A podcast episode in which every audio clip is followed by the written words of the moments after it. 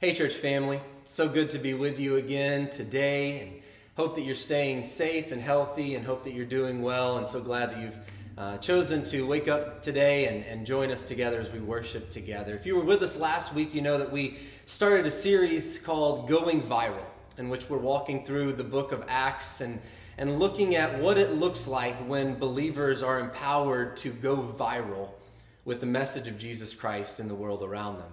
Speaking of going viral, I don't know how many of you have heard of the name Emily Zamourka. Uh, Emily Zamourka was actually an immigrant from the country of Moldova in Eastern Europe. She moved over here to the United States.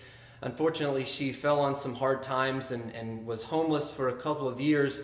But last September, her name and really her voice went viral when an LAPD and a Los Angeles police uh, officer saw her in the subway. Actually, he heard her in the subway and he recorded a video of her singing in the subway and he posted it to the LAPD's Twitter account. That video of her singing has since gotten over 1 million views on that Twitter account alone and countless other millions of views on YouTube and other platforms. Provided her with opportunities. She actually got to sing at a couple of events and um, actually got offered a recording contract. And so it's been a really neat experience for, for everyone involved. But I, I love the, the heading that the police department put on the, the video when they posted it. They said 4 million people call LA home. 4 million stories, 4 million voices. Sometimes you just have to stop and listen to one to hear something beautiful. And I tell you that story to say that you never know the impact that one little action can have. You never know the impact. You never know how something can go viral just by one person reaching out to touch someone else's life. And so, as we continue in our series, today we come to Acts chapter 2. And last week we considered Jesus' words in Acts chapter 1, verse 8, where he says to his followers, You will receive power when the Holy Spirit comes on you, and you will be my witnesses in Jerusalem and in Judea and in Samaria and to the ends of the earth. The very last words that Jesus spoke before he left this earth and he ascended into heaven were to his followers that they would be his witnesses. And my question to us is Are his last words our first concern? Are his last words our first concern? Because those are the last words that Jesus spoke while he was on this earth. And he left us with a charge, with a, a, a challenge, with a command even to be his witnesses to the ends of the earth, to share the testimony of who he is and what he's done with the people around us and on to the ends of the earth. And as we talked about last week, that's a testimony that involves both show and tell. It involves the way we live our lives as well as the words that we speak. But in order for something to go viral, it needs to have energy. It's got to have energy if we're talking about something spreading biologically. It's got to have something, uh, it got to have energy if we're talking about something spreading even through cyberspace and, and through social media. And here's the good news what Jesus calls you to do, he also empowers you to do.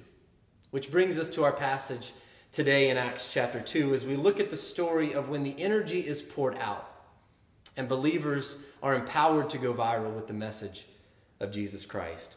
So, Acts chapter 2, and you can turn there with me in your Bibles or you can follow along on the screen. Acts chapter 2, and we'll start in verse 1. Luke writes When the day of Pentecost came, they were all together in one place. And suddenly, a sound like the blowing of a violent wind came from heaven and filled the whole house where they were sitting.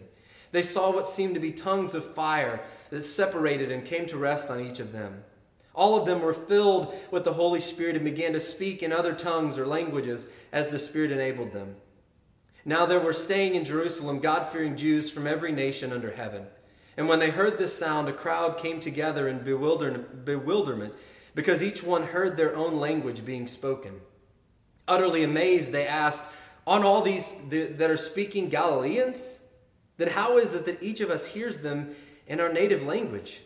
Parthians, Medes, and Elamites, residents of Mesopotamia, Judea and Cappadocia, Pontus and Asia, Phrygia and Pamphylia, Egypt and parts of Libya near Cyrene, visitors from Rome, both Jews and converts to Judaism, Cretans and Arabs, we hear them declaring the wonders of God in our own tongues. Amazed and perplexed, they asked one another, What does this mean? Some, however, made fun of them and said, They have had too much wine. There's a lot, a lot going on in here in this passage. But for starters, verse 1 gives us a context of, of when all this is happening. Verse 1 says that all this is happening on the day of Pentecost. Now, Pentecost literally means 50th day. Now, 50th day of what, you might ask? Well, literally, it's 50th day from something. It's the 50th day from Passover. Now, question what had just happened at Passover that year? Well, if you remember, Jesus was crucified on Passover. And so not only is it 50 days from Passover, but it's also 50 days after Jesus is, is crucified. So let's talk about Passover for just a moment. Passover celebrates the exodus of the Israelites from Egyptian bondage all the way back in Exodus, some 1500 years earlier. And here's what's interesting about two months after the Israelites leave Egypt, they leave Egyptian bondage, they come to a place called Mount Sinai.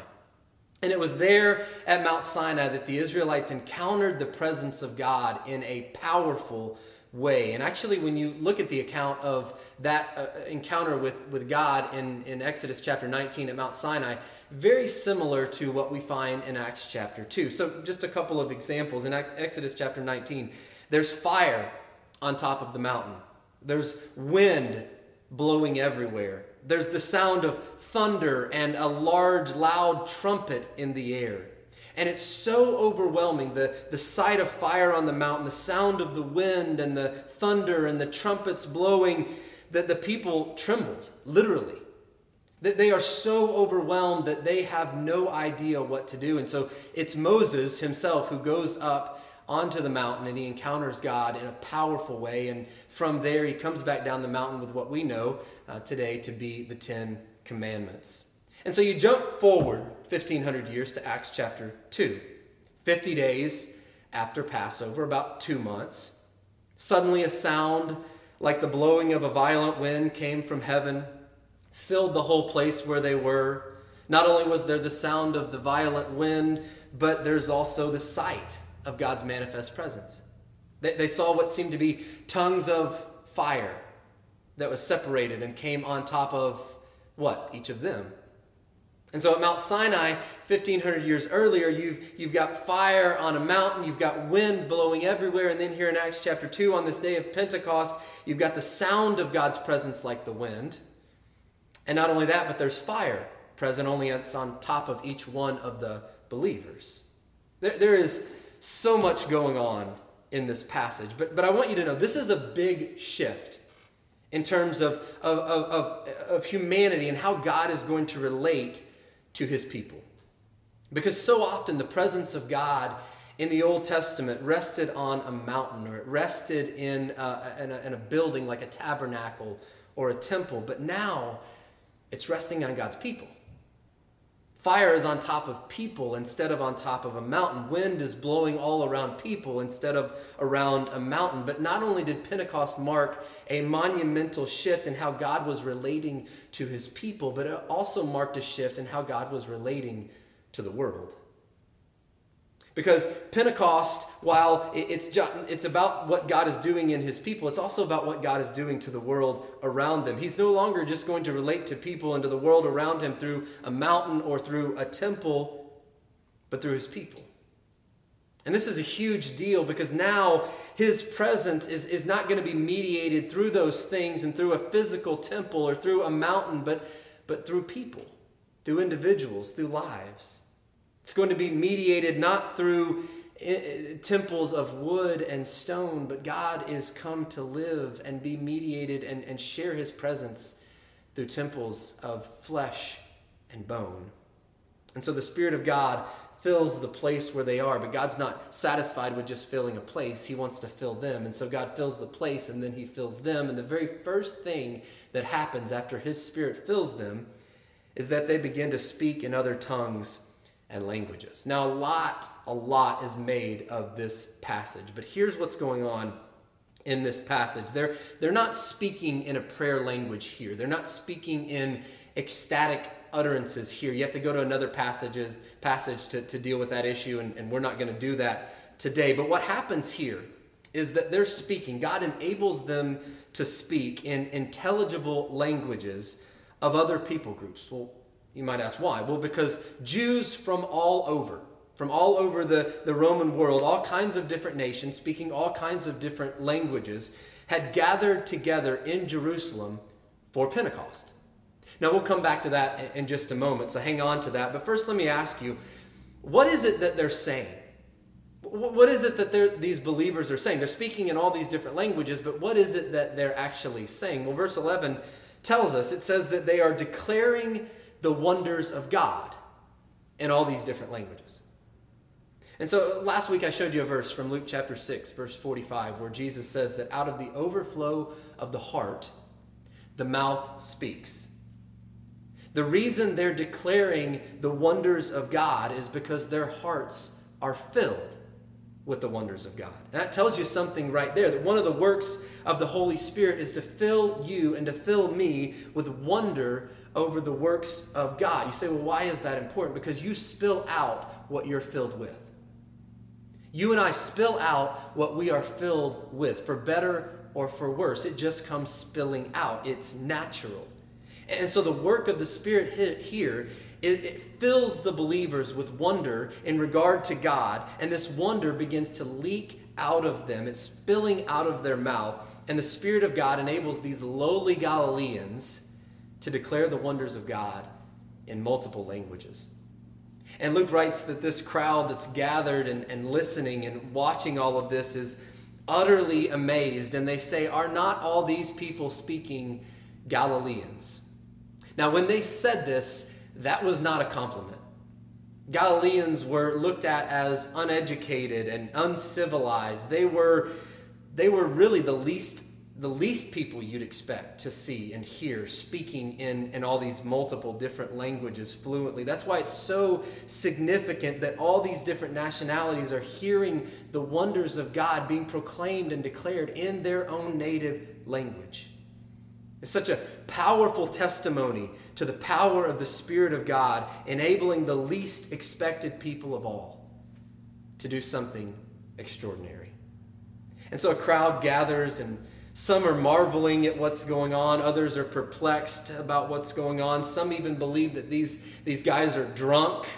Now, I don't know about you, but if I heard someone speaking fluently in a different language, a language other than their own, I wouldn't think they were drunk. I'd think that they were educated.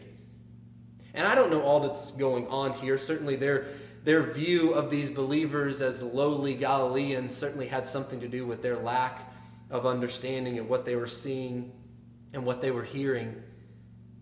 But it would seem that there's something different about these believers.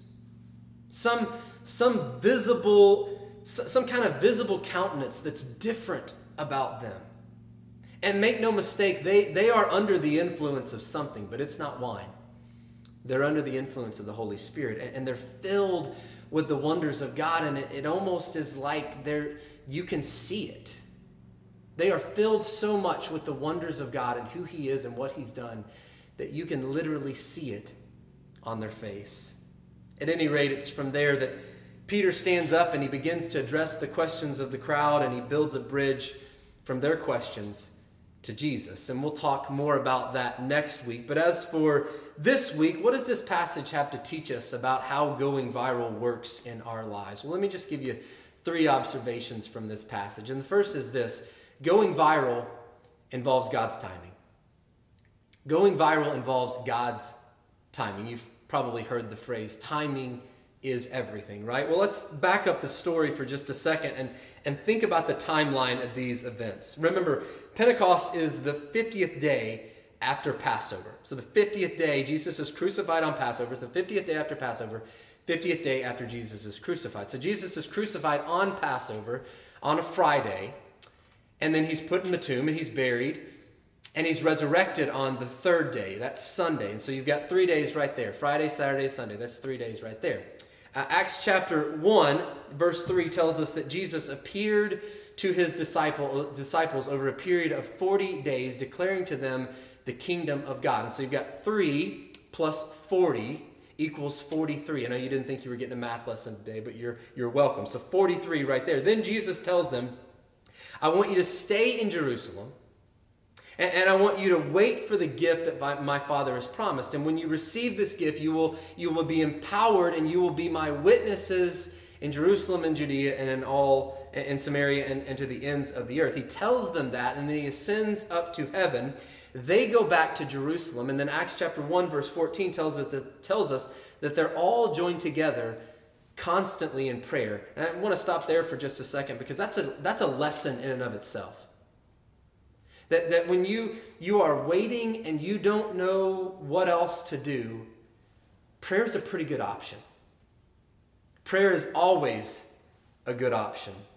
And so they're, they're gathering together. They, they don't really know exactly what to do, to do. They're gathered together, they're praying together. But how long do they wait and pray?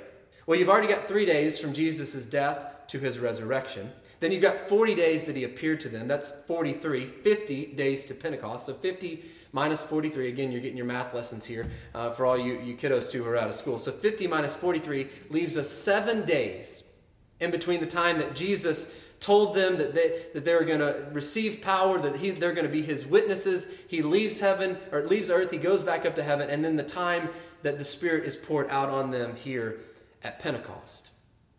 So the question becomes well, why did God wait seven days?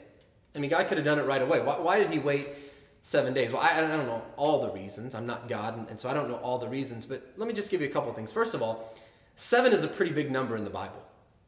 Seven is often the number that represents completion or, or, or divine working, di- divine action that's going on, a, a fulfillment that is being divinely completed. But also, and that's cool to think about in and of itself, but also think about this the celebration of Passover, or excuse me, of, of Pentecost, was one of the busiest days on the Jewish calendar. It was one of the busiest days in Jerusalem. Devout Jews from all over would, would, all over the civilized world would gather together in Jerusalem to celebrate Pentecost. And again, they're speaking all these different kinds of, of languages. And, and, scholars would say that Jerusalem would swell to as much as four times its normal size.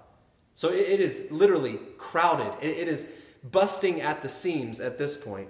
And so this all happens on Pentecost. Perhaps the busiest day of the year in Jerusalem. Now, check this out. Jesus tells them in Acts chapter 1 listen, you, you, will, you will receive power. Wait, and you will receive power when the Holy Spirit comes on you, and you will be my witnesses in Jerusalem and in Judea and in Samaria and to the ends of the earth. And in Acts chapter 2, in many ways, God brings the ends of the earth to them right there in Jerusalem. Now, don't get me wrong, God has far greater plans when it comes to taking his message viral to the ends of the earth, but I, just think it's so cool to think about what God does to kickstart things right there in Jerusalem to take the message viral. Timing is everything. And you think about it for seven days, they're waiting and they're praying. And they don't know what else to do. They're just, they're just waiting. They're in a, a holding period. And yet, all the while, God is bringing Jews from all over right there to them in Jerusalem. And then God pours out his spirit on them. They begin declaring the wonders of God right there in the middle of the city when its population is at its greatest at this time of the year. Phenomenal timing. I mean, how cool is our God? It's almost like he knows what he's doing, right? And, and I tell you that to encourage you. And to tell you that God is at work in ways that you and I can't even imagine. And listen, I, I, I even think about the times that we're going through right now. And, and, and certainly, I, I don't, I'm not saying that God causes everything. And I, I don't know the, the, the, the balance between what God causes and, and what God allows. I'm not smart enough, that's above my pay grade. But I do know that He can and He will and He is using it and working through it. And if we allow Him, He can and He will and He will, is working through you and me and using you and me to take the message of Jesus Christ viral, even in the times, and maybe even especially in the times that we're living in right now. So this is about it's about his timing. He's at work in ways that that you and I can't always see, and, and frankly, in ways that we're not responsible for. You know, so often we, we get preoccupied with, well, is it is it God's timing that, that I should say something, or that I should reach out, or that I should do this, or or that I should do that? And that's his business. Your business is to be faithful, to live it, and to share it. Let God worry about the other, other stuff. Let God worry about the timing of it. You be faithful to the Spirit's prompting. You sow the seed and let God take it viral.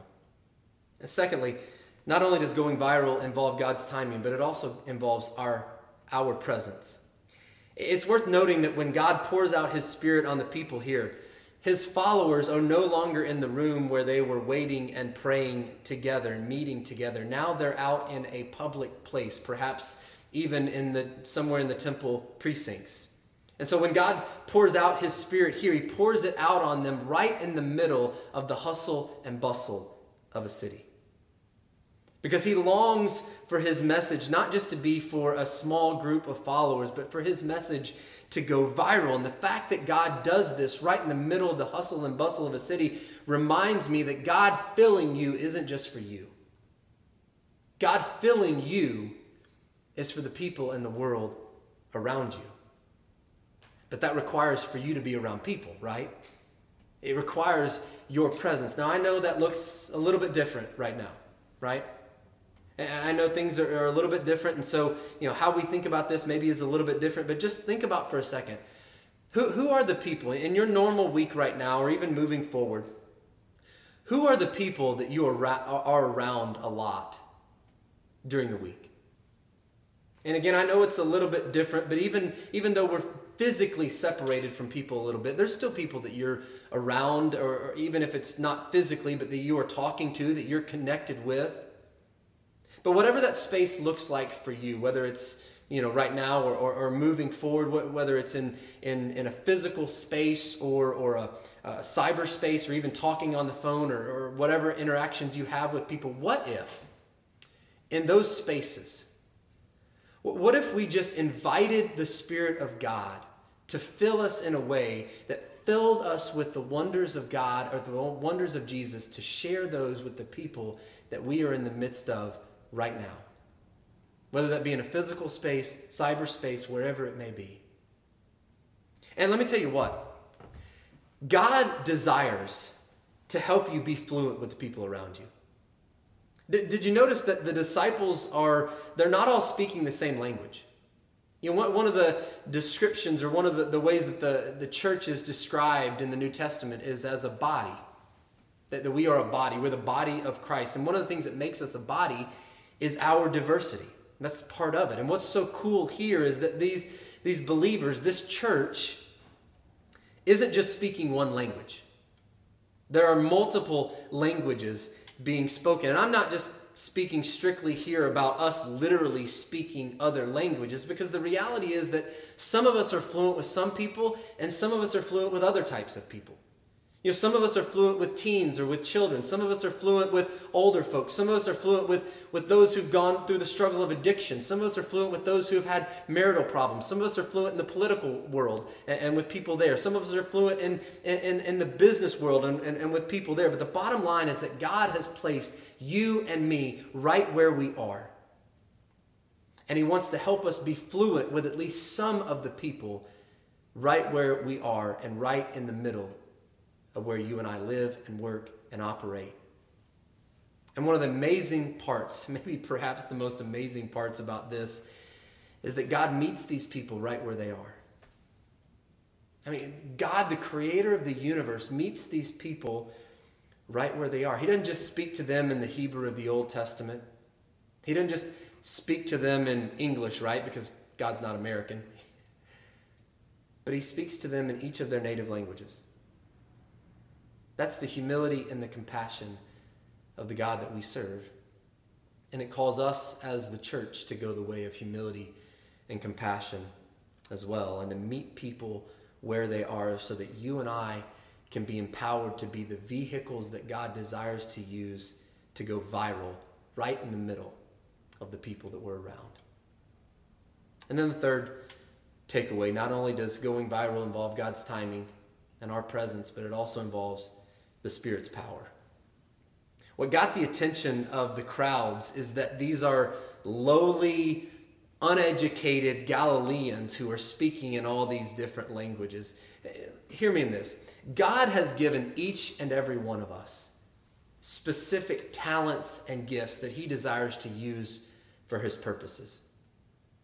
And God can use those talents and those gifts, and He can use you in powerful ways through those talents and gifts. And that's good news, but let me give you better news.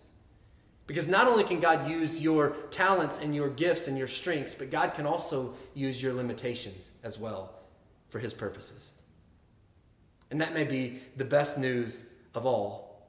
Because God can actually use your limitations and create a hearing for the gospel that maybe He couldn't use through your strengths.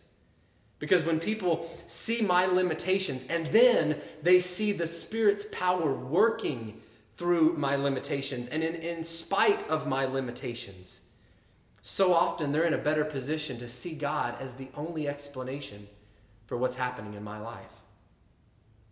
And so going viral is a matter of, of God and His Spirit working in our lives, limitations and all. And it's not just His Spirit moving in the midst of our limitations, but it's also the visible difference that His Spirit makes in our lives. There's something different about these people, enough so that people are asking questions. What's going on? You know, why are they why are they responding in these ways? Why are they acting in these ways? Now some people are bewildered. And some people are, are, perplexed. Others think that they're drunk. Others just have no clue what's going on. And, and there certainly are varied opinions about what's going on. But make no mistake, what you have here, the first picture you have here of the church in Acts chapter 2 is that this is a church of consequence. Again, there may be varied opinions about what's going on and not understanding, but make no mistake, they are not being overlooked and they are not being ignored. There's something happening here. And the pouring out of the Spirit made a tangible difference in their lives. Here's the deal my role and your role is to walk with God daily and to be filled with His Spirit so much so that it brings about a difference that provokes the conversation, that provokes the question. Because people are in a much better position to listen to you and me when they're asking questions. And yet, unfortunately, so often, the church hasn't had enough of a witness to provoke the kind of questions that helps people be in a better position to listen. Danish philosopher and theologian Soren Kierkegaard tells a story about a town where all the residents are ducks. And so every Sunday, the ducks would waddle out of their houses and they'd waddle down Main Street into the church and they'd waddle into the church and they'd sit in their duck pews and the duck choir would come out and sing and then the duck preacher would come up and he'd read from the duck Bible. This was long before Duck Dynasty. And, and he would encourage them Ducks, God has given you wings. And with these wings, you can fly. With these wings, you can rise up and soar like eagles. No walls can confine you, no fences can hold you. You have wings and you can fly like birds. And the, all the ducks would shout, Amen. And then all the ducks would waddle home. And it was Kierkegaard's way of lamenting the fact that for so many people, a relationship with God is nothing more than an intellectual exercise. But the relationship that God desires with us is for it to make its way 18 inches from our head and down into our hearts and to come spilling out of our lives. For the gap to be narrowed between what we read in Scripture and what we truly believe and what comes spilling out and we experience in our lives. And it's the power of the Spirit that helps narrow that gap because the last thing the world needs is for you and I to stay the same old ducks. And so, it's through this demonstration of the Spirit's work in their lives that a conversation about Jesus gets started, and again, we'll talk about that next week. But here's the deal I, think there is something so powerful going on here that we, that, we that we see that's revealed to us in Acts chapter 2. I think Acts chapter 2 reveals one of the primary ways that God reaches the lost. Because Acts chapter 2 starts with 120 people being empowered and it ends with 3,000 people being saved. Because one of the primary ways that God reaches the lost is through empowering and filling his people, the saved, through his Spirit. Because with God, all it takes is a few to reach the many. And for us to take this thing viral. Let's pray.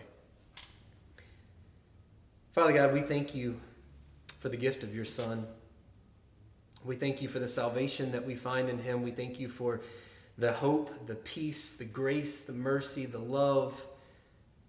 We thank you for the joy that we find in, in salvation, for the joy that we find in a relationship with you. But Father, we thank you for your spirit. Sometimes we, we kind of forget about that. And Father, I just pray that you would Fill us with your Spirit. Empower us by your Spirit to be the kind of people that you've called us to be. Empower us by your Spirit, Father, to live the kind of life that provokes questions from the world around us, Father, and empower us by your Spirit to be the kind of people that speaks truth into those questions, that speaks grace into those questions, that speaks hope into those questions that speaks the salvation that we find in your Son, Jesus Christ. Father, help us to be that kind of people. Thank you for the gift of your Spirit. Thank you for the grace that you've poured into us through your Son, Jesus Christ. Thank you for the hope that we have through him. And it's in Jesus' name that we pray. Amen.